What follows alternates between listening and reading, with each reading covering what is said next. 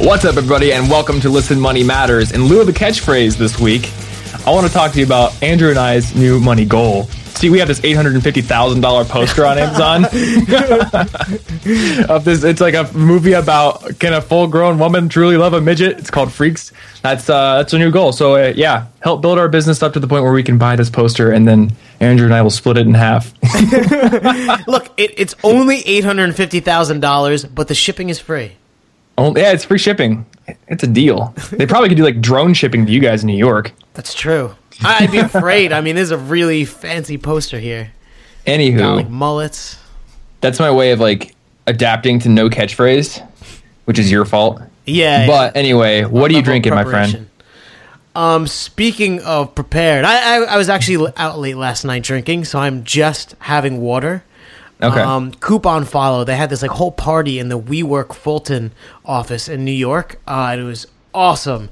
Thanks and, for the invite, dude. Oh shit! Well, I, I didn't know. I had no idea you were in New York. With you. But uh, there was unlimited gin, beer, all things, and I definitely indulged. Oh my gosh! What are you drinking, dude?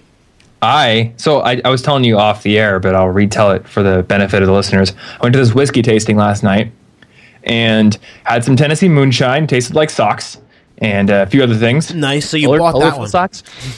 it t- I don't know. It tasted like sweaty gym socks, which I imagine that's what they distill that moonshine in. I actually learned some interesting things. Like with certain uh, whiskeys, especially like Canadian whiskeys, they don't just age it in the barrel. They actually have like these strips of wood that they'll put in there to like add some extra flavors and to kind of accelerate the uh, aging process a little bit. Huh. And that's why they're like, some of them are really sweet or nutty or have like these very... Uh, overpowering flavors. I wonder Where if like, I try like dropping some Swedish fish in or something. I could really... Andrew, I think you just gave us a new business idea. No, I was sitting there thinking like, is there like some new distilling technique no one's thought of that I could just like kind of corner the market in? I'm going to do like the cement truck distilling way where I'll just like distill it with a constantly moving barrel and see what happens. It's like foamy whiskey or something. Anywho, I say that because uh, I actually didn't buy anything, and I'm drinking Exile Sir Mocha Lot Imperial Mocha Stout. Oh. You see the connection, right? Not really. There's no connection. That's better than me I saying just, yes. I was drinking fancier things last night, but this is pretty good. And I've been informed that uh, not the peanut butter stout that I had in San Diego, but a peanut butter stout is on its way to Iowa. So I will oh. finally get my hands on that. Hmm. Something similar very soon. And it's going to be on tap. So what? Yeah, I'm so pretty. You're gonna excited. Have like a kegerator in your place? Don't give me ideas. No, I'll just try to get myself like a bomber or something. But yeah, guys, today I'm excited once again. Well, like I said, we're gonna be publishing this the same day that I publish my interview uh, with Steve Kamb, who Steve and I are pretty good friends. But Andrew, have you, have you talked to Steve before? Um, I have not. Met Steve before. I am well aware of your large and awesome body. By existence? Yes. I do. I, I hear there's a myth that you existed, and I've I've read about you. I'll take it. I'm I'm here. I like I like first of all that we've already talked about uh, Freaks and uh, a lot of drinking, and then we're moving right into the guy that started the fitness company. So this is uh, this this is good. Exactly. I thought it would be if we're gonna do an episode on like resilience and motivation and stuff, we got to start with some debauchery, right?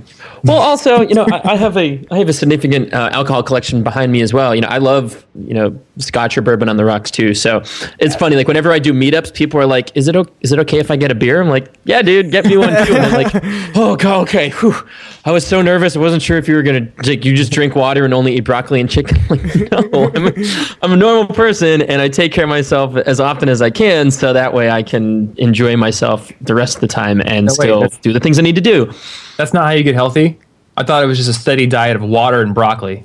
Water, broccoli, and then, uh, yeah, then you just subscribe to the Ron Swanson school of, of, Uh, training, which is I think just chopping down trees, drinking whiskey, and and uh, and eating eating steak and all the bacon and eggs you can muster. I heard that there's like this half an hour video of Ron Swanson just sitting in a chair by a fireplace drinking scotch, and my friends are like, instead of those fake fireplace videos on Netflix, let's just put that up for Christmas. Like I'm down. Yeah, great.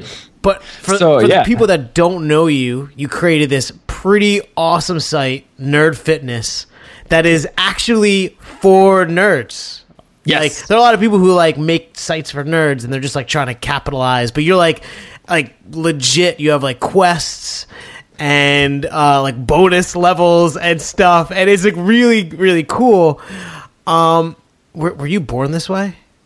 I, I was born. Thank you. Yeah, it's it's funny. I guess I've been running Nerd Fitness now for seven years, and thanks to Marvel and, and Star Wars and uh, video games growing in popularity, now it's like cool to be nerdy. But like seven years ago, and I was you know, I was a twenty-two, twenty-three year old kid uh, that spent all of my time playing a game called EverQuest and reading Harry Potter between job sites, and have built my own computer and, you know, struggled, socially awkward, et cetera. I was like, I'm just, I'm a nerd and I'm proud of it. And I want to help other people like me that also happen to be nerdy and want to get fitness advice. You know, I had tried so hard for so many years to get Uh, into a shape that the type of shape that I was looking for, and like I spent half of high school and all of college training and had no success. And it wasn't until after there I finally realized, like, oh, diet is incredibly important, and unless you're combining diet with the proper like routine,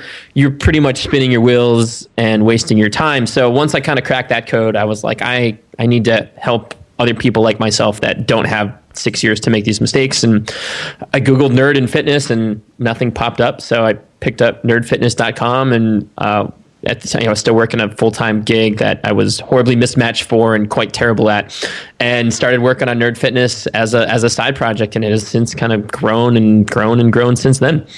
Dude, so I, I think like the the crux of Nerd Fitness um, and like what you teach uh, like parallels very closely with money. I mean, you could literally just be like nerd money and just replace all the words fitness with money, and it would probably be like super valuable. Well, I got to go so buy I, nerd money dot com.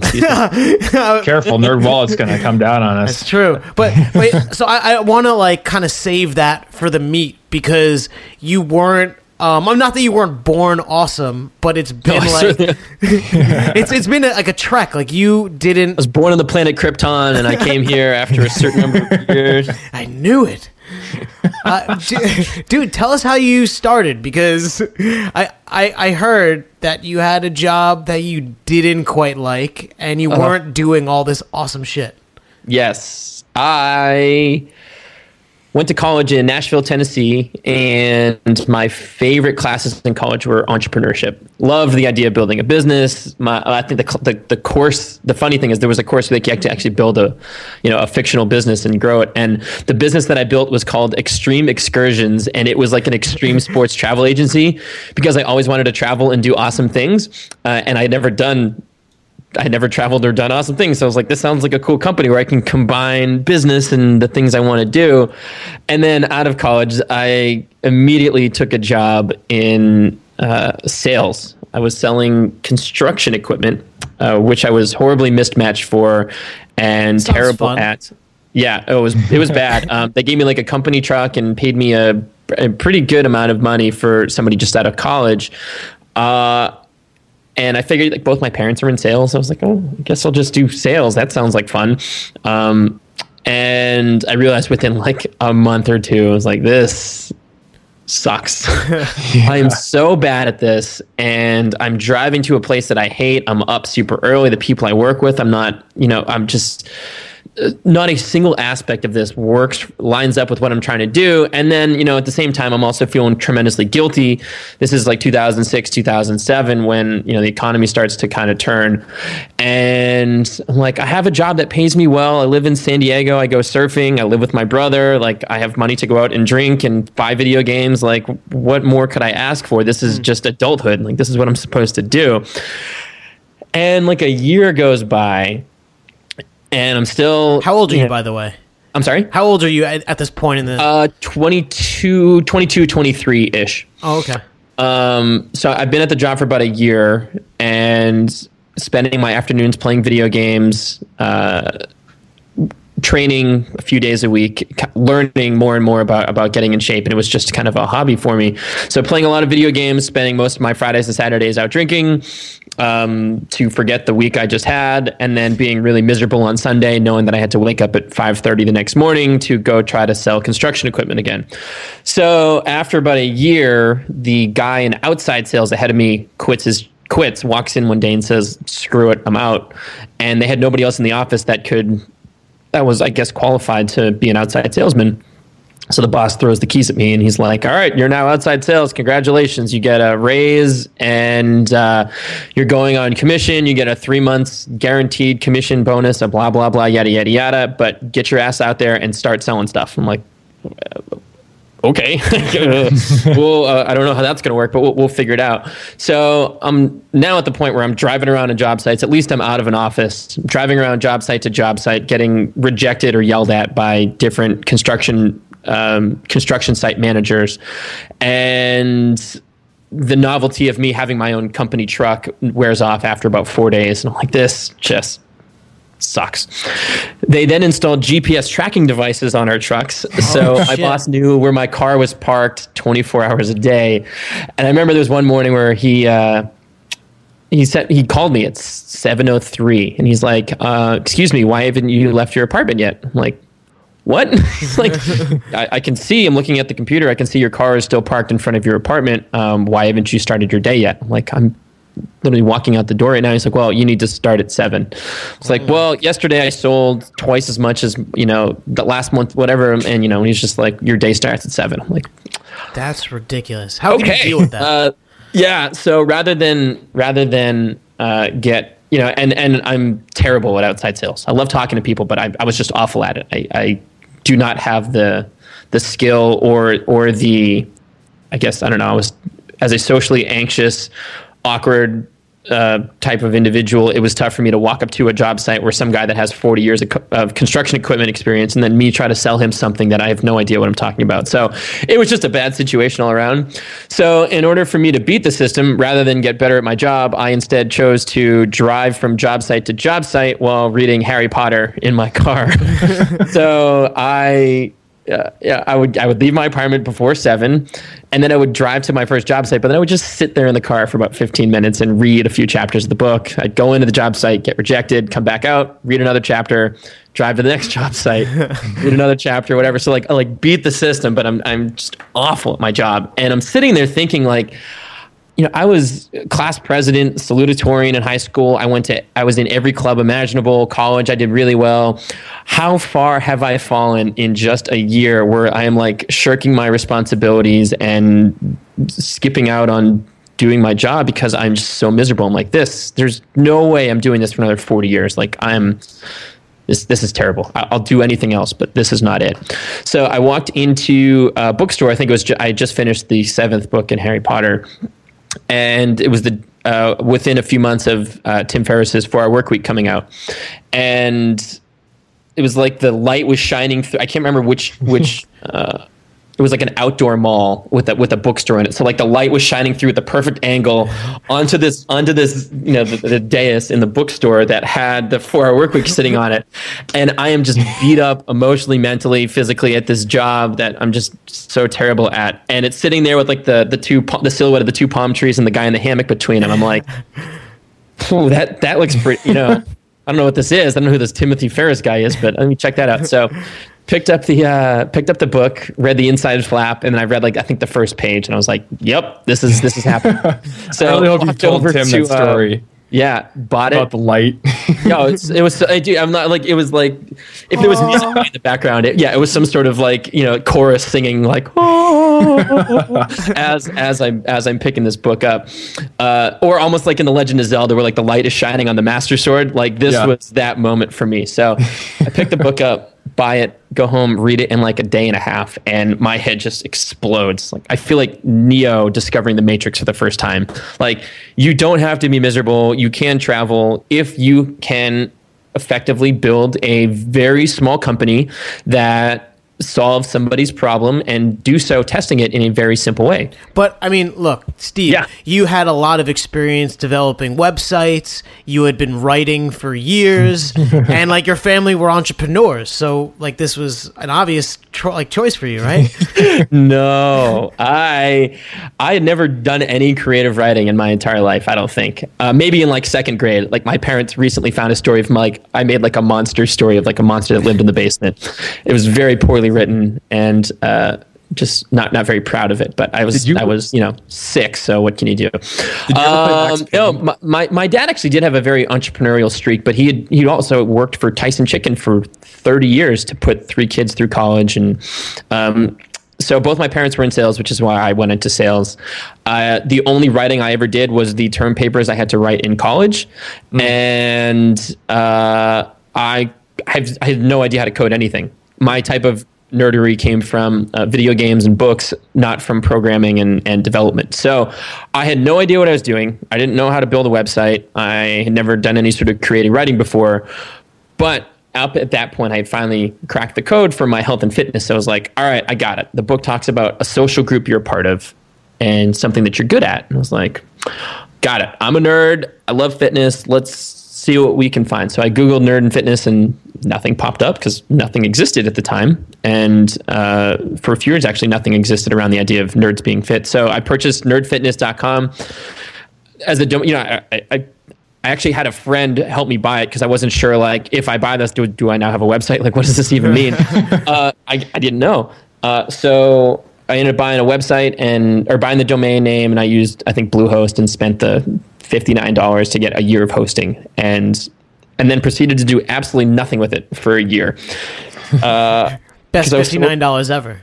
Best fifty-nine dollars. I, I was so afraid to start, and I was like, oh, I need to have a personal trainer certification, or nobody's going to believe me. Mm. And at the same time, I knew, I was like, well, if this site is eventually going to take off, it's going to be a while, so I need to get out of the sales job ASAP. Mm. So I fly back to, I flew back to Nashville for homecoming. So this is, I'm still twenty, I guess at this point, probably twenty-three. Uh, flew back to Nashville for homecoming. This is eighteen months after I graduated college.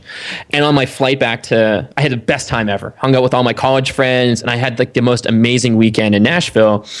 And then I'm flying back to San Diego, and I have like this panic attack on the airplane. I'm like, I don't have my friends out here. I hate my job. My life sucks. I'm going in the wrong direction. I'm so miserable, and I just can't. I, I got to mix things up. And I got off the plane and got a text from one of my friends that I was just hanging out with. It like, hey man, like I'm thinking of moving to Atlanta, and so is my other friend. We need a third roommate. You should consider moving here. And like I just extended a twelve month lease in San Diego, and I was like, you know, which I'm not realizing is like a a. Uh, Uh, pattern for me of of bailing on leases, and, and which I'll get to in a second. But uh, so I'm now t- like two months into this lease, and I'm like, that's that's that's it. That's what I, I have to move to Atlanta. Uh, I don't know what I'm going to do when I get there, but I have to get out of here. I have to quit this job. I I'm so miserable. I have to go. So I told my brother who I was living with, and he's like, dude, do do what you got to do. Uh, I, I respect you. I love you. You know, you're on the hook until I find somebody else to live with me, but. Um, You know, if you have to leave, then you have to leave. So I set up an, uh, a trip to go to go to Atlanta to visit my sister, who was at University of Georgia at the time. And then I was like, I'm going to move by the end of the year. I'll be in. I'm moving to Atlanta. So I started applying for jobs all over the place. I'm looking at like healthcare conglomerates and I T consulting and all these other con- consulting gigs and all these things that like I think I'm supposed to do. And my brother tells me to check Craigslist. All right, Craigslist. Okay, so I go to Craigslist, and there is a job offering or opening. It's like looking for marketing assistant. Must be willing to travel, love music, and be creative. And I was like, that sounds like a scam. Where like you show up and like they just steal all of your things, and you're like, well, like, yeah, I fell for it. I only have like one kidney now. Shame on me. Uh, so then I looked more into it. It turns out it's this really cool company that chartered floating music festivals. They like would rent, rent cruise ships and then put a bunch of bands on those boats and, and then sell the rest of the cabins to fans of those musicians. I was like, uh, this sounds like the greatest thing in the entire world. So I emailed them uh, and they emailed, emailed me back with like this Um, like, you have to fill out this personality profile. Mm. I'm like, okay. And I was like, what's your favorite movie? I was like, my favorite movie is The Shawshank Redemption, and here is three thousand words why, and blah, blah, blah. And it happened to be the same favorite movie as the owner of the company. Oh, shit. So they were ready to hire somebody, like, immediately. And I told them I wasn't going to be there for another month. And like, all right, all right, we'll wait for you to come in for your, for your interview. So I fly in for my interview, and I'm in a suit and tie because I have to go to the second interview at like a healthcare conglomerate. And they're like, nice suit. Like, what are you doing? I'm like, I'm sorry, I have to go to this other interview. They're like, all right, whatever. This, you know, meet the team, blah, blah, blah. Come back this afternoon and make sure you have comfy shoes and socks on. I'm like, what? This makes zero sense to me, but okay. So I go to my healthcare conglomerate interview, and the lady walks me into her tiny office that she's like, after five years, you'll get to an office like this. Your first four years, you expect to be cold calling people from your cubicle and blah, blah, blah. And like, my soul is just shrinking. Like, well, I, this this sounds worse than, I would rather sell construction equipment, and I'm terrible at that.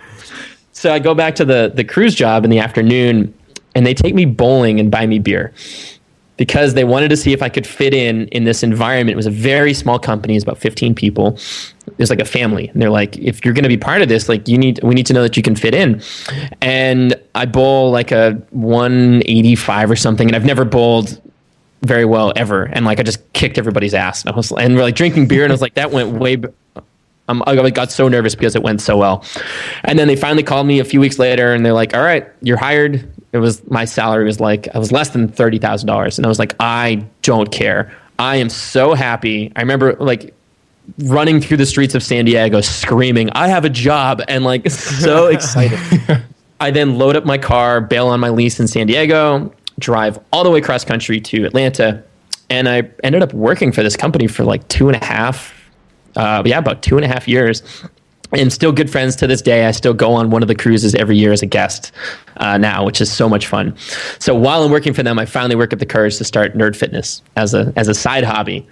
And I'm just writing articles. I have no idea what I'm doing. My content is terrible. Uh, I had my roommate, who was a programmer, get me set up on WordPress, because even like the f- easy five minute WordPress install, like I, I had no idea how to do that. So he got me set up, and I had a very pre basic WordPress template with Nerd Fitness. And I just started writing articles, and uh, slowly but surely built up an audience, and, and expanded from there. And it's kind of cool. Like, it eventually, after about a year and a half, I made the decision to quit uh, and make Nerd Fitness a full-time gig. So I, I like, I feel like I want, I took the entire path where I started like a job that I hated, where I was an employee in a massive company. And then I moved on to being an employee in a company that was small, that I loved, and I can actually make an impact, to being the, living the Tim Ferriss life of being a solo entrepreneur and running my own company, to now it's at the point where I have eight full-time employees, and Nerd Fitness is becoming like a legitimate company with, with like, you know, I've, like W two's and, and H R, H R compliance, and uh, you know, unemployment and healthcare and all these things. So I, I've I've gone from one end of the spectrum to the other, and it's been quite the journey along the way. So is uh, is one eighty-five and bowling like the prerequisite for getting a job at Nerd Fitness now? I think so. Yeah, it was. Uh, you went from something shitty. You made like a, a crazy dramatic life change. Um, found a job that you loved, uh, and then, in a year and a half, you, you quit it. And, and I guess, one, why did you quit? I mean, did, sure. did you see like some crazy future thing? And how did you actually enable yourself to quit? Because a year and a half is pretty fast. And I don't know, like, did you sell yoga pants? Like, how, how did you make money? uh, Great question. So yeah, the, the, I remember the day the conversation happened. Ultimately, it went down like this. It was like, hey, I'm no longer interested in hanging out with rock stars in the Caribbean. I want to hang out with unhealthy nerds online instead. Everybody's like, uh, uh, all right, dude. Uh, g- good luck, I guess. Like, everybody thought it was. Everybody thought I was crazy, uh, and to an extent, I thought I was crazy as well. So what happened was, like I said, I've been wor- I worked for the company for a full year, and then I started Nerd Fitness, and as as Nerd Fitness started to grow, I got more and more emails. It just became more and more apparent to me that at some point down the road, Nerd Fitness was going to become my full-time gig. And So I'm now, let's say I've been working for the company for two years. I've been with Nerd Fitness, or I'd started Nerd Fitness for a full year at this point. And like over the next six months, like the company got a little bit bigger and it got, a, it got restructured. And like the two big events that I was in charge of was, funnily enough, one was Zac Brown's uh, first cruise that he did. And Zac Brown now like sells out, you know, multiple nights at Fenway Park and stadiums around the world. Um, And my other event was Jillian Michaels was doing a fitness cruise. So I was in charge of these two events that were happening later on in the year. And Nerd Fitness was just growing, growing, growing. And then like it hit this inflection point uh, fourteen months after I'd started it, where I'd written a guest post for a website called Art of Manliness. And my audience like doubled overnight. And I got all these amazing emails from people. And like a really giant ringing endorsement from Brett, who runs Art of Manliness. And that's when I was like, man, uh, this excitement I used to have for this day job is is now part of Nerd Fitness. And I'm in charge of these two events that are going to take place later on this year. And if I don't get out of here now, then those events are going to suffer. I'm going to burn bridges, and Nerd Fitness is not going to get the chance that it deserves. So uh, fortunately, because it, a job, it was a job that didn't pay me very well, I was already living incredibly cheaply. I had saved up a decent amount of money. Uh, but I told them, I was like, hey guys, look, you know, I know I'm in charge of these two that are taking place months from now. And I, like my heart is just in this other thing, and I have to see it. I have to see it through. And I remember the conversation with Andy, who was the owner of the company. And he's like, I get it. I did the same thing that you did when I was your age to start the company that became this cruise company. It's called Sixth Man. Mm. Um, he's like, I get it, man. And you know, he was nice, and they gave me like an old laptop because I didn't have one. Like, that got me through the next year of my first business, and they were very oh, wow. supportive, and I mean, couldn't have been nicer about it. And you know, I told them, I was like, I'll stick around for the next month and help you transition into new people taking those things, but I, I got to make this thing work. So I actually quit before I had made any money with Nerd Fitness. So it was no act- make- like before your first dollar. Before my first dollar, I quit. Yep. That's okay. So I have crazy. one big question, because I mean, we talk about like runways sometimes. Like, yes. Did you have a runway? Like, how short was it when you started this? I probably had an eight-week runway. Holy that, crap. That was your savings? And yeah. you quit with eight week runway? All right, yeah. go on. I'll explain well. Okay, so at this point, Nerd Fitness is had a had a de- I mean a relatively large following, and my, I had a I did have a dude. How how large is a relatively large following? Let let let's be frank here. Jeez, uh, I mean, I probably had. Um, actually, looking back, it probably wasn't that big. three thousand subscribers, maybe. Really? Yeah. All right. Okay. Go on. That's pretty sizable. I mean, I took yeah, I mine mean, like full time when I was like at a thousand. So, okay, man, maybe it was two thousand, three thousand, somewhere in there. Yeah. Um. So my, I did have a backup, and it's funny actually. My parents came on the last cruise that I worked, mm-hmm. and I'm sitting in at a bar in Mexico. Like the only time that we got to not be kind of crazy working when we were doing these cruises was when everybody was at port, like going exploring, whatever. So like I was sitting at a bar with my dad, and I'm like, Dad, I got, I got to quit. He goes, all right, you have money saved up? I'm like, some. He goes, are you making any money yet? No. You have a backup plan? Kinda. All right, go get them. I don't. I don't worry about you. Good luck, and let me know how, you know, if I can support you or help. I was like, no, no, I, I think I can make this work. So I quit, and I posted an email on Nerd Fitness that said, today is the first day of the rest of my life. Nerd Fitness is going to be the thing that I spend my life's. This is my life's work. I'm going to put out an ebook one month from today, and I would love for you to pick it up. Hopefully I sell enough of them to allow me to focus on this full time. If I don't, that's okay. I will find another way to monetize this site, but I feel too strongly about the community, and I know this is what I'm meant to do. So, uh, so yeah, I hope you check it out. So I spent the next month like not sleeping, um, and put together my first ebook, and, and I, I was like the def- the day it came out, I was like, so I sent the email. I was like, man, if I could sell, I think I was hoping to sell like thirty of them or forty of them, whatever it was. Like, if I could, I think it was charging like forty dollars, maybe thirty-nine dollars. I was like, if I can sell like thirty to forty of these things, at least it proves the concept, at which point now all I need to do is scale it. And I think I sold like forty of them in an hour. And I got a bunch of emails from people saying like, dude, I don't even need this. I just want to support what you're doing. Uh, you know, I, I hope this, um, Uh, I, I hope this helps you get to where you want to go with this business. So uh, I bawled my eyes out. And it's funny, earlier you mentioned you had a kegerator, or not having a kegerator, but uh, we actually did have one in our apartment in Atlanta. And I realized it's kind of funny not to celebrate with a giant beer uh, after launching a fitness product a month after not sleeping very well. But, you know, like I was just a ball of nerves for a month. And that, mm-hmm. that month, I think we ended up, or that, in those four days, I sold like one hundred forty, one hundred fifty of them. Um, that bought me three, four months of, of runway. Cause I was, again, I was living very cheaply. And like prove this. I was like, holy crap. Like this is actually a thing. Like my backup plan was I was going to become a bar back. I was going to wait tables. I was going to do whatever. I actually picked up some really odd side jobs. So like I painted, there was back to back nights where I painted the soundstage floor for one of Drake's music videos from the hours of like one a.m. until six a.m. on back to back nights. I had to show up to the sound studio in Atlanta, and there was this massive, like, you know, forty, fifty yard soundstage, and I had like a roller on a stick and a giant just vat of paint that I had to paint the entire soundstage black. And then I had to come back the next night at one in the morning and paint the whole thing white.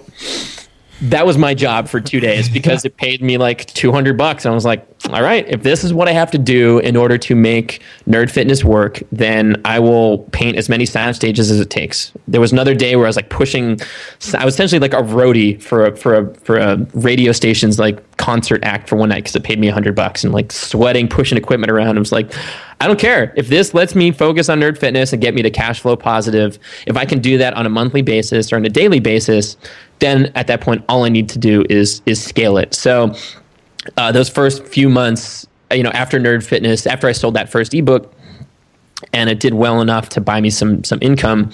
Uh, since then, Nerd Fitness has just been slowly but steadily growing and growing and growing, and then really in the past two years, kind of turned like hit this, I don't know, rocket fuel, and it's just kind of gone like and and, and taken off, and it's been pretty fun to to watch it explode. So uh, how long was it from day one until that you were earning uh, enough to, to support yourself? And what was that number like that you felt like you were actually running a business that fed you and sure. you focus on it? Six months after I'd started Nerd Fitness, I was probably doing, I want to say, you know, somewhere between two and three K a month. Uh, but my apartment lease was up in Nashville. I'm sorry, in Atlanta. So I was friends with some other uh, travel bloggers that had, and I got really addicted to the idea of travel hacking, aka racking up a boatload of frequent flyer miles and hotel points by lucratively, you know, shuffling credit cards and never carrying a balance, but paying them off in full and whatever. So I actually decided to move out of Atlanta after my lease was up because I was like, there's no, if I don't have to be here and I can work from anywhere, let's, let's test that. Sold everything and used my points to book an around the world plane ticket that was like one hundred forty thousand points and four hundred bucks in taxes and fees. I wrote a whole story about it and it became Gizmodo's like number two how to article of two thousand ten. What? Uh, and I, I booked a trip that took me to five continents, twelve countries, twenty cities. Uh, I crossed like thirty things off of my bucket list and ran the business from my laptop while traveling and came back more financially stable than when I had left. So look, Oh, um, yeah. This this is a pretty ridiculous story, and, and I, I think it's right? like Sorry. It's told. I mean, it really is, and I mean, you took like a lot of risks, um, and and obviously it paid off. But like, this is like the the winner end of the story, and I know that you are not like the superhero that it sounds like you are, and you have sure. you have this thing that Thomas told me that you've written, um, or, or this like concept about being anti-fragile. And um, see, see how I did that right there? Boom! Nailed the transition. No, like I, I kind of want, to, I kind of want you to maybe talk on like, um, because you obviously weren't that great with money. You didn't save that much. You know, you were you quit your job and you were playing video games. You weren't even working on the business. Like, how did you kind of shore yourself up to become, you know, the Steve Kamb of today? What really influenced me from a money perspective uh, was a gentleman by the name of Ramit Sethi, who I'm sure you guys are all familiar with, I Will Teach You to Be Rich dot com. Um, a few months before I quit, I read his book uh, of the same name, and a big portion of it was stop relying on willpower and instead put systems in place to save money, to set yourself up to succeed. So you know, I, I literally went through his book chapter by chapter. I was like, okay, step one, if you have credit card debt, blah, blah. I was like, okay, I don't have any of that. That's good. Move on to step two. It's like, get yourself a no-fee checking account that you can withdraw money from anywhere in the world. Great. So I signed up for a Charles Schwab checking account. And then it was like, okay, now you need to set up an online savings account that automatically pulls from your uh, checking account so that you don't even see the money that you're not spending. Got it. So I set that up with I N G. And then the next thing was like, okay, uh, set up an I R A. I was like, well, I don't have any money, but I'll at least put, you know, some money into it. Or I, I think I converted my company's four oh one k into an I R A with Vanguard. So I was like, okay, I will continue not carry debt. And then anytime I brought money in, like I set aside some more to save it. Um, and then when I started my trip around the world, I, again, I had two goals. One was to build the business as I was traveling and come back more financially stable than when I had left. So I sold my car and I got, you know, eight or nine grand for it. Um, and I figured like that gave me a, a few months cushion to get another ebook out while I was traveling. So then I'm traveling and through Australia, New Zealand, exercise, you know, trying to exercise here and there. St- I mean, my nights I would, I'd stay in hostels and I'd be surrounded by drunk, drunk kids from all over the world. And I'm sitting in the only place in the hostel that has Wi-Fi with headphones on, you know, six, seven hours a night, not sleeping to get the next ebook out the door, to write the next article, whatever. I mean, it was, although it was like, oh, Steve's traveling, whatever. Like I was busting my ass every day to do cross things off the list, to, to tell that story. And like the traveling but aspect cross, of it helped. Cross what things off the list? And sure. I'm- so uh, I'm glad you asked that actually, because I Because um, I, I feel like uh, you're touching on like a lot of good points, but I feel like you're blazing right past like some of the, some of the meat, because you you have you've created a lot of like great things.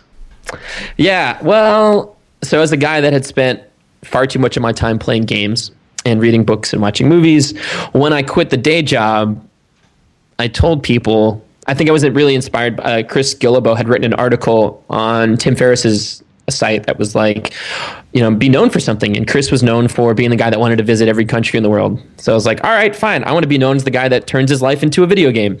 So I wrote down a list of all the things I wanted to do. And it was like, you know, learn to speak, uh, you know, become fluent again in Spanish and become financially independent and go skydiving, bungee jumping, scuba, uh, scuba dive the Great Barrier Reef, Uh, visit the, you know, go on a safari in Africa, blah, blah. So I created my list of all these things that, you know, as a guy that always said he wanted to do stuff but never did them. It's like, all right, dude, let's put your money where your mouth is, publish your list, and then actively start working on them one by one. And as you cross them off, give yourself experience points so that you can actually, quote unquote, level up as a character. As I, as I moved throughout, you know, I saw the world is the game and I was the hero in it. So I turned my life into a giant video game. And I figured that was way more fun than just saying, Steve crosses stuff off a bucket list. I was like, no, no, life is a game. And I have boss battles and missions and quests to complete and things like that. So I'm um, jumping around the world, spending, you know, it was actually cheaper for me to travel, believe it or not, than to live a comfortable existence in Atlanta. I'm staying in hostels, sleeping on couches, um, living very cheaply. But to the outside world, it looks like this extravagant life. And I didn't want to, you know, I didn't portray it as that. I was like, guys, I'm not spending very much money. Like I'm, I'm just, I'm very deliberate with where my money is going, how it's spent, and what I'm doing. Meanwhile, I'm not just doing what every traveler does, which is travel until they run out of money and then they have to come home and get a real job. I wanted to travel, to cross all these things off my list. Look, like, how do it- easy was this though? Like, I feel like, I mean, you're, you're being very deliberate with where you put your money. And I mean, I don't know, like, was it just like a barrel of laughs living in a hostel and like working on the road? No, there were many nights where I'm like, what am I doing? And uh, man, I realize I'm, I'm making this sound all glamorous and, and like, oh, I just started a business and then I went traveling around the world or whatever. Yeah. Like, I was terrified to travel alone. I was a picky eater. I don't, you know, I spoke Spanish, but um, I didn't speak a lot of the languages in the countries that I went in. I didn't know what Steve, I was eating. Steve, I think like one of the things that I think you maybe take for granted because it's like part of your personality or, or the way that you are is like you, you've built these processes to kind of like guide your life, you know, it, be it like fitness or clearly how you built Nerd Fitness. Sure. Um, like, could you maybe like dive into that? Because I think that is, is maybe the, the gold. Yeah. Well, uh, you know, very similar to what I said with uh, Ramit's, you know, style of money, in that it's like, if you don't see it, you know, you're not tempted by it. And I subscribe to the philosophy when it comes to health and fitness. And I'll get back to the point that I completely um, blazed over last, but your your thoughts on anti anti being anti-fragile. I, I didn't forget. um, good. Uh, I, I don't rely on motivation, and I don't rely on willpower, because I know both of those things are fleeting. Um, everybody's like, oh, I just wish I was motivated to exercise. Or like, oh, I wish I had the willpower to not spend money on this thing. Like, I have no willpower. If there was a, earlier you said Sour Patch Kids, like my brain immediately started like salivating at the idea of Sour Patch Kids. Like if they were here, I would eat all of them until either I, A, I ran out of them, or B, the taste buds fell off of my tongue. Um, I have no control if Sour Patch Kids are within like a hundred-yard radius of me. So I don't keep them anywhere near me. Um, I watch T V. I, I can't get myself to not watch crappy T V, so I don't have cable. For my first three months here in New York City, I didn't have a television because I didn't want it to distract. It wasn't important to the things that I was trying to do. So I, I've put systems in place to really focus on the things that were important for me, and those were experiences rather than possessions. Steve, like you're yes. you're not relying on your self-control, which I like, and you're kind of like preventing yourself from being in these situations that will um, make you fail, but like you're, you're building you in your health, and you're also building a business. Did you just like wing it? Like, I, like what? How did you kind of go about the process? Sure. Well, just for example, uh, writing this book. While writing the book, I also learned to play the violin because I thought that would be a fun skill slash quest on my, you know, my gamified bucket list. I call it my epic quest of awesome. And two of the things on that list was write a book and learn to play the violin. So, although a lot of the things on my list were about adventure and travel, over the past two years, I've been writing a book and building a team, so my game had to shift. So I have been building systems and, and processes to allow me to be successful with the book, with the business, and playing music as well. So, you know, it's uh, just for example, hold on. I, I realize people listening can't see this, but like my violin is within arm's reach of my... within arm's reach of my desk on a on a ten dollar stand I bought on Amazon, because if I keep it nice and neatly packed in the case, I never play it. But if it's mm. next to me, I've already picked it up five times today. Mm. And I just moved this next to me because I noticed I wasn't playing very much because it was nice and neatly over in the corner. Uh, I install programs on my computer to get me to block certain websites so that I can... Every morning, like I put a system in place to write my book, um, building my business. You know, the, I gamified, you know, how many subscribers I have, and you know, financial freedom, and uh, hiring people, and creating systems, and creating um, great opportunities for people to work, like at Nerd Fitness. Uh, so Thomas yeah. is very habit driven. And that was one of like the biggest intriguing things for me, like about Thomas, is he found success through habits. And I, I'm sure you have it, but do you, do you think that that's the major driver of your success, or do you think there's another like piece? Uh, no, we we are definitely uh, whether you realize it or not, Andrew, you are also a creature of habit. I don't doubt it. You're building, you're building habits. You're building habits even when you don't think you are. And the habits might not be things that you realize are happening, but some, some people, like they have built the habit of coming home from work, grabbing a pint of ice cream and sitting on their couch and watching watching Netflix. Mm. Or they watch Netflix on their lunch break and half an hour turns into two hours. Uh, they've built the habit of sleeping in instead of going to the gym. So I've I've come to learn that we as a species are creatures of habit. We our brains are wired to go for the path of least resistance.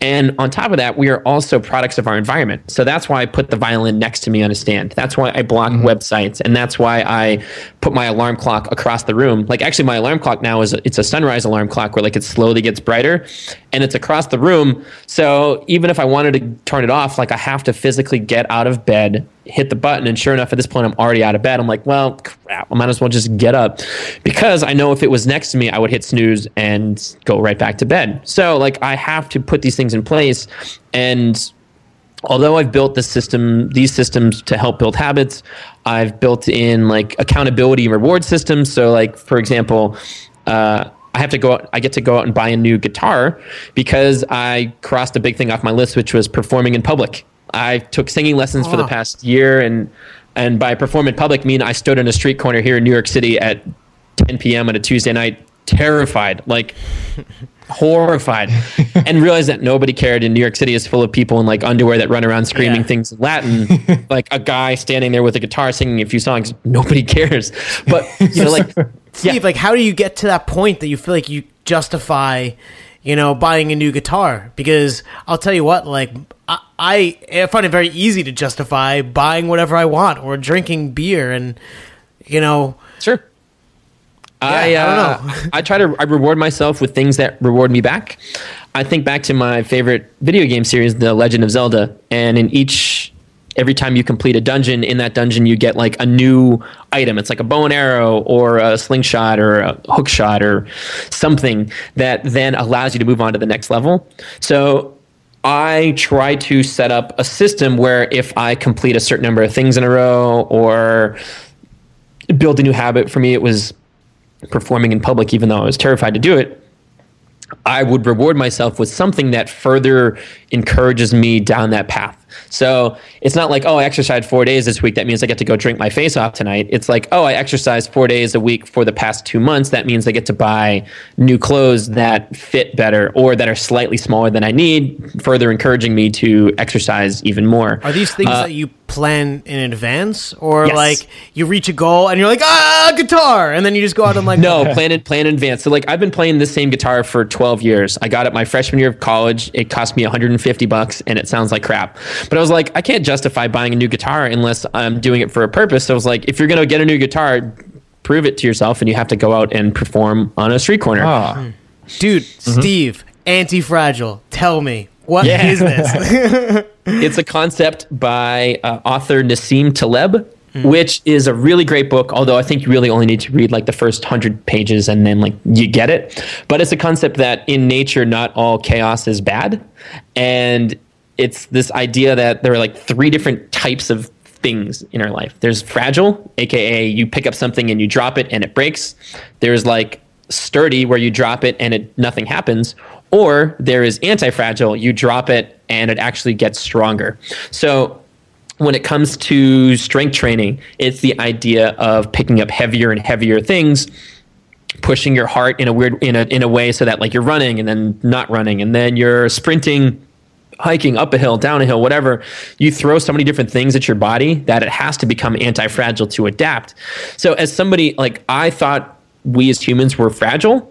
Like my two of my vertebrae and my spine don't line up, and I was just waiting for myself to snap in half. Like that was the mentality I had for so many years. And then as I slowly got stronger and and improved what I was doing, uh, as as I slowly got stronger and introduced more chaos into my system, Uh, into my daily routines, then I got more, I got, I got stronger, fitter.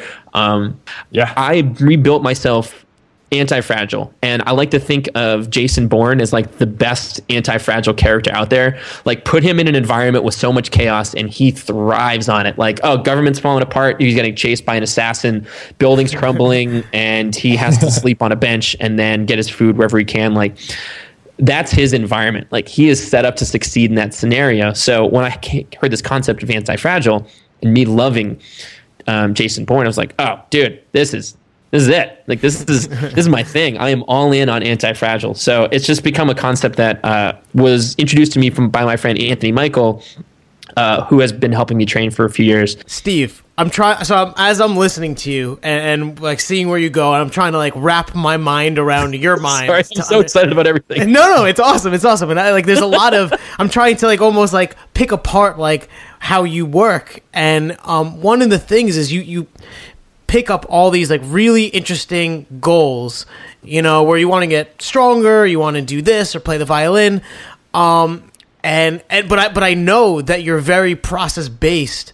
How do you come up with these goals? Because they seem random to me, but I know they're they, not. They are random because I am like super scatterbrained. I'm actually like total right. Is right brain the creative aspect? Like the is that right brain? I think it's the left. Left brain? Maybe. I, I don't know. know. I think the hemisphere theory kind of got disproved anyway, but oh, well, yeah, whatever. I think, I'm like I think totally the right brain was supposed creative, to be like that. I'm the creative. If I don't have any structure to my day, I will. Sp- Like I've had days where like I've sat down to play a video game and next thing you know, it's like fourteen hours later and I'm still playing. Or like I have a project due, but I wake up and start. I remember we were supposed to launch a project at Nerd Fitness on a Monday, and I woke up Sunday morning and started reading Ready Player One. That's such a good book. fourteen hours later, I'm still reading the book. And then I had to stay up until eight a.m. the next day finishing the project because I could not get myself to stop reading the book. Yeah. So, like, I have to plan my life around knowing that, like, if I'm going to watch a Netflix, you know, Jessica Jones just came out on Netflix. Oh, like, dude, it's awesome, too. It's so good. But, like, if I was like, okay, I'm going to watch half an hour every day, like, that doesn't cut it for me. So, like, mm-hmm. I have to structure my life so that I know, like, okay, for the next three days, I don't have to do anything because I know that's all I'm going to do is watch this oh, show. Yeah. So, like, your question was, how do I come up with my random list of things? I just pick things that make good stories and make me feel good. Like, I love music. I've been playing piano since I was a kid. I always wanted to travel, so I picked things that were travel-oriented, and I know I want to be active and fit, so I pick things, like, I try to combine some. So it's like, oh, I might do, like, a physical activity while traveling, mm. or I might, you know, like, my goal is by the end of twenty sixteen, I'm actually going to be at a wedding in Ireland. Like, I have to bring my fiddle and play and sit in a pub in Ireland with my fiddle and play with the locals. Like, I now have a very specific goal that means I need to get my act together and get damn good at this violin, or I'm totally screwed come January. I'm come December twenty sixteen. Steve, yeah. th- this makes a lot of sense actually, because you know you're you're all over the place with your goals, but you uh, you like self-corrected yourself because you have this thing that um, Thomas definitely took inspiration from, and I, I as have as well.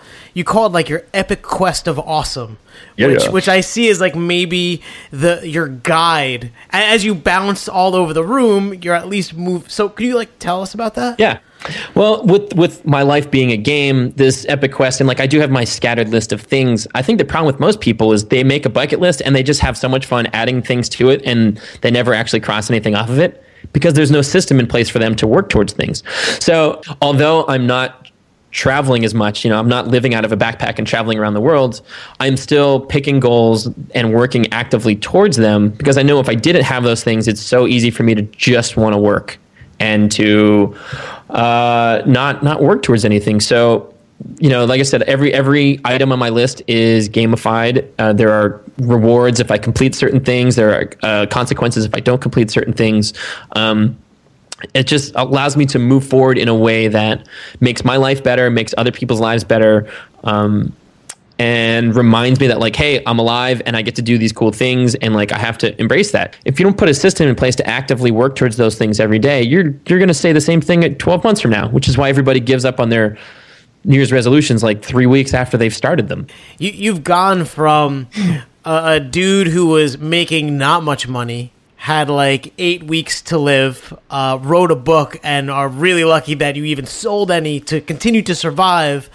And now you live in New York City, in what I would say is a not cheap area of New York City. Um, I, I'm I'm like a, a business building nerd. I, I find that very like interesting, awesome. Sure.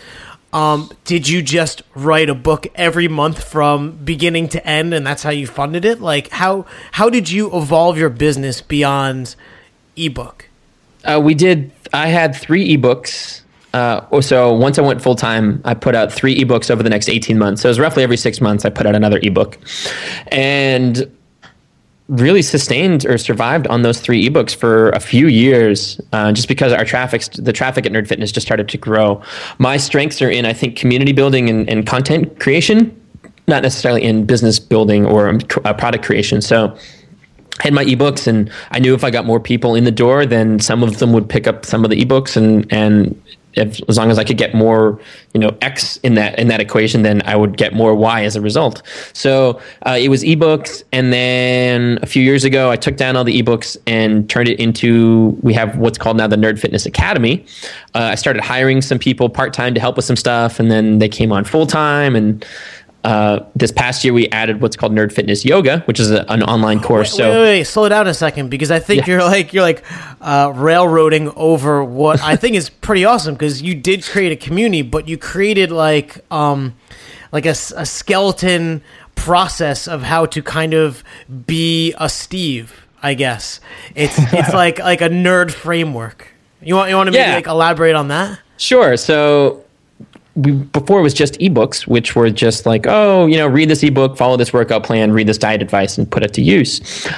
But when I gamified my life, was like, oh, it's experience points and missions. Like, why don't we incorporate that into Nerd Fitness? So when we launched the Nerd Fitness Academy, which is a, you know, it's a one-time fee, but it's a, it's a, a course that you sign into, you can actually create a character and cross off missions and quests that are related to health and fitness. So as you're crossing those things off, your character levels up. So, you know, we gamified health and fitness very much like I had gamified my existence. Um, and as another example of that, we just we have this thing every year called Camp Nerd Fitness, which is a in-person event that uh, Thomas actually attended the first year of. Uh, and when we had it this past year, we introduced merit ba- a merit badge system where everybody had to complete a certain number of quests and missions in different categories. And when you completed enough quests in each category, you earned a merit badge for that category. And if you earned all four merit badges from each of the four different categories, you then earned like the Epic Quest merit badge. And it was so funny watching people like hiking out to waterfalls at certain times and singing karaoke and trying to solve mm-hmm. Rubik's Cube just so they could cross off the quests to earn enough points to get the merit badges so that they can officially cross that thing off their list. So this idea of life is a game, and what it just using this concept of the progress principle, aka we love making progress as a species. We love seeing incremental improvements. We love being able to cross something off of a list. Like, we've incorporated that pretty fully into Uh, the Nerd Fitness ecosystem as a whole, and it's been fun watching people do things specifically only for the reason that they can cross it off the list and guess like get like five experience points. And I know if I can get them doing that to start, a few months in, they're like, I kind of actually enjoy this health and fitness thing, or man, like I, you know, they get that they first see like improvements and they see improvement, or they get that first comment from somebody who's like, "Did you lose weight?" And like. Like that, they're like, oh man, I love how this makes me feel. Or they eat well and they don't see it until they eat something bad, and then like their stomach hates them for two weeks, and like oh uh, okay, lesson learned. Like mm. I now know, you know, why I can't believe I used to fuel myself with this crap. Like, it's uh pretty crazy. Do you feel like that's the heart of it, is like the the tracking, and so you can look back to see your progress? Absolutely. We, we it's, I just did this the other day, but I posted a photo on Instagram. Uh, I found a photo of me from three years ago, and like I looked at it and my jaw dropped, because I'm probably about forty to fifty pounds heavier now than I was in that photo. But over the past three years, I never felt different, you know, in the good forty, fifty pounds, mm. like mostly muscle, um, without tracking. And I don't necessarily mean just step on the scale every day. I think that can make you neurotic, but tracking your workouts and seeing how much stronger you're getting, taking measurements, um, seeing if you're getting faster, whatever it is, because we live with ourselves on a day-to-day basis. These changes are so small, but every week is a personal best improvement over the previous week. And I'm getting addicted to that. And unsurprisingly, as a result, I now look back at me three years ago and I don't even recognize the guy, because I'm, I look drastically different. Look. And I mean, I have you like video on Skype, so not everyone can see, but I think if you just changed your chops, like you might be Wolverine. You just, I mean, if you look at the photo, like I looked at me from three years ago, I was like, wow. Like, kind of like the funny thing is, so many people are like, you have a tiny head now, which is, I don't know if like, I'm like, thank you, I guess. I don't know. Like, they're used to like my old candy, like walking candy apple of a giant head on a small body. But now that I have like a normal sized head on a, they, my head size hasn't changed. I've just put on fifty pounds. But since then, I night night and day, man. It's crazy. Look, you're you're like obviously very passionate about fitness, but you found like a lot of success like in the peripherals. I mean, to grow a business from nothing to now like nine people. Um, it sounds like you're applying similar techniques to stuff like that, or your own finances, because obviously you have to make money to pay people, or they, they leave. So like what? That's true. Or, so I think I haven't Whoa, tried I'm it. Supposed to pay them? Yeah. Like so, so, how do you apply this to your your own finances, to your business, to make sure that you know it's onwards and upwards? And sure. Not, you know, distraction from eight more reps, but then your business is bankrupt.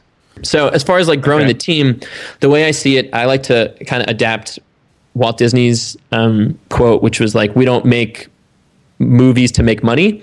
We make money so that we can make more movies. Mm. It's like for Nerd Fitness, like I want to build a kick-ass community, and this idea that life is a game, like I want to build that out and make it fully realized. In order for that to happen, I can't be the only guy that's doing it. I need to hire people and give them a great environment. So we, you know, very much like you need a great team in World of Warcraft if you're going to succeed, or you need a kick-ass team in Call of Duty.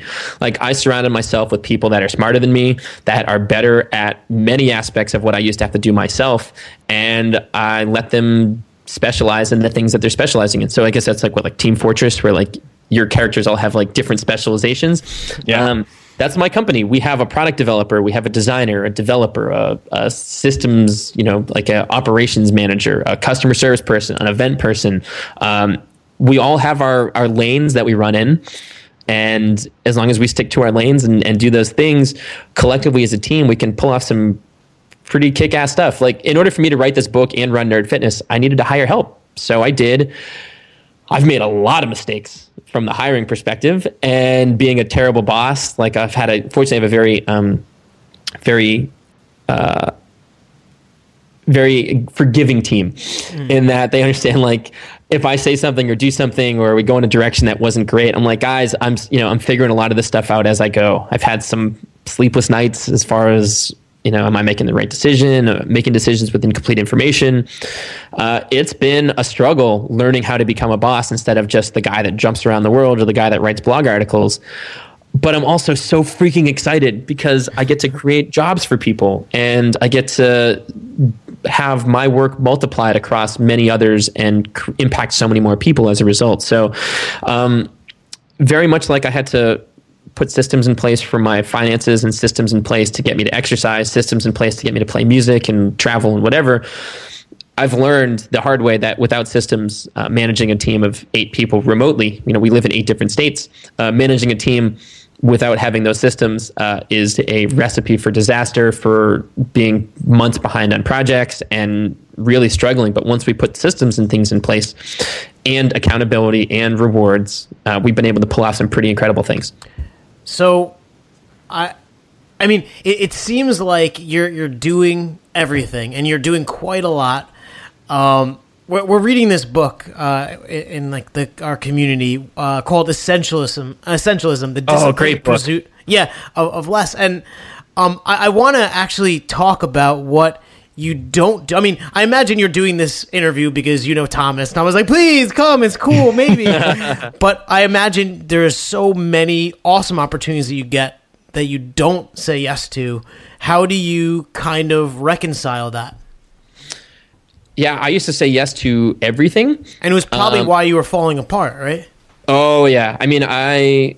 a few years ago, I actually hired somebody as a consultant to be, I was like, man, we're doing so well, but I'm stretched so thin and I'm trying to do all these things. And uh, this person came in and said, okay, get rid of this project, get rid of this.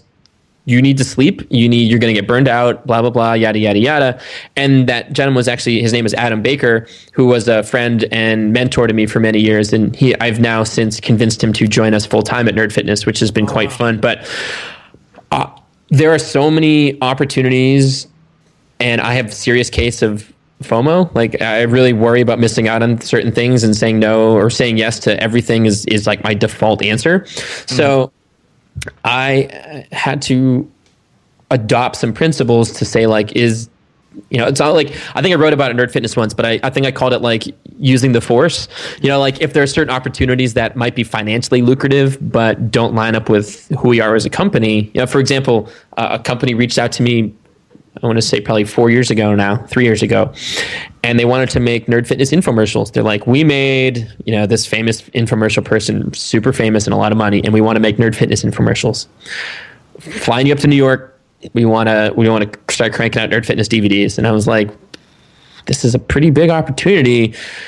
But something about it just didn't feel right. I was like, man, ten years from now, is this going to line up with my philosophy on what I'm trying to build with Nerd Fitness? And as soon as I realized that it didn't, then that was the easiest decision I ever made. I was like, I'll get by with the money that I'm making and and figure out how to make it work, but this doesn't line up with me. So uh, so I, things like that when it comes to business opportunities, you know, we don't have ads on Nerd Fitness. We don't have sponsors. I don't promote supplements. There are certain things that like I just don't do. And I think that's why Nerd Fitness has been able to be successful, is I turn down a lot of those opportunities that any other site gent tends to say yes to in order to make more money. Um, and then when it comes to personal obligations, I subscribe to the Derek Sivers motto of it's either a hell yeah or a no. Mm-hmm. uh, especially here in New York City, there is something happening all day, every day, in every borough, uh, at all times. And I was like, if I said yes to everything, I wouldn't sleep, I wouldn't take care of myself. So like, I say no to a lot of things.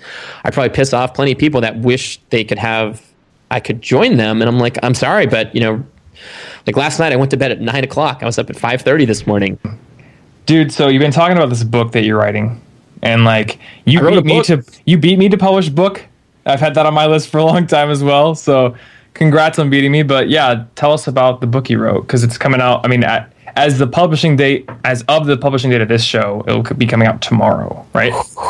Sweet. Uh, I wrote a book called Level Up Your Life, which is essentially my life philosophy of building systems and using video game mechanics and behavioral psychology and, you know, scientific studies to get you to do the things you've always said you wanted to do. So it might be traveling, learning an instrument, learning a language, losing weight, running your first marathon, climbing a mountain, connecting with your kid and doing martial arts, joining a dance club, whatever it may be.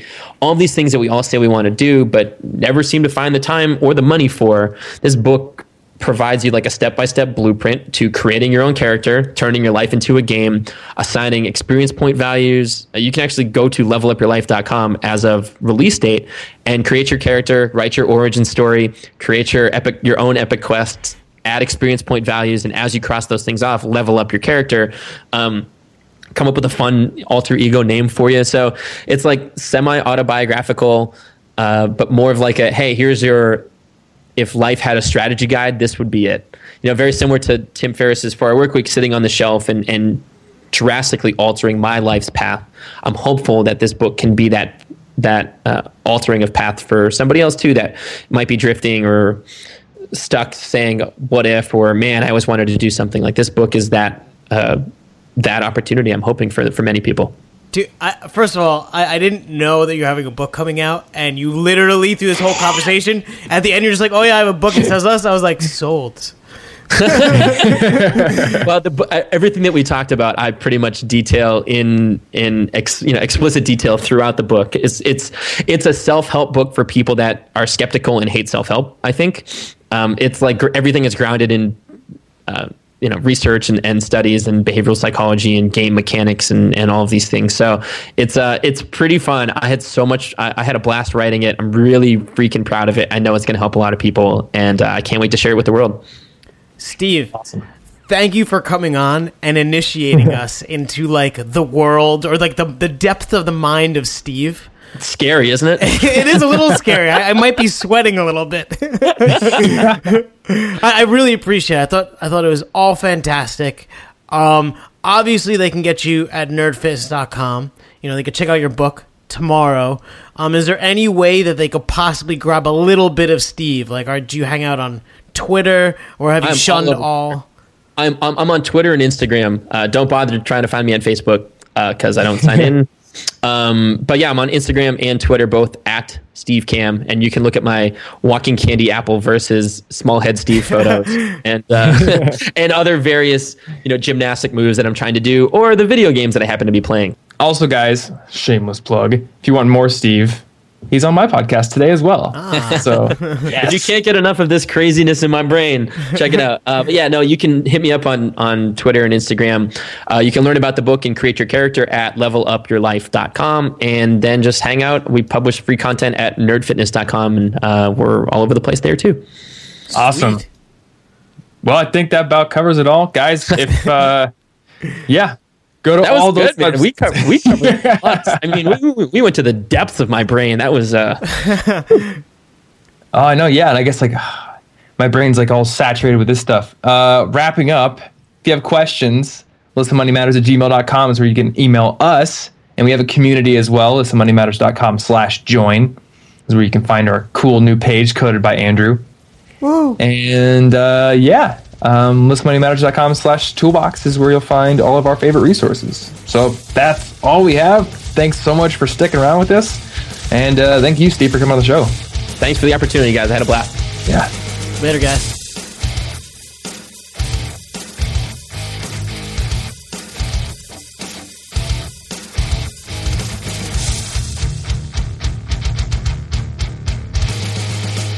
please tell your friends about this show.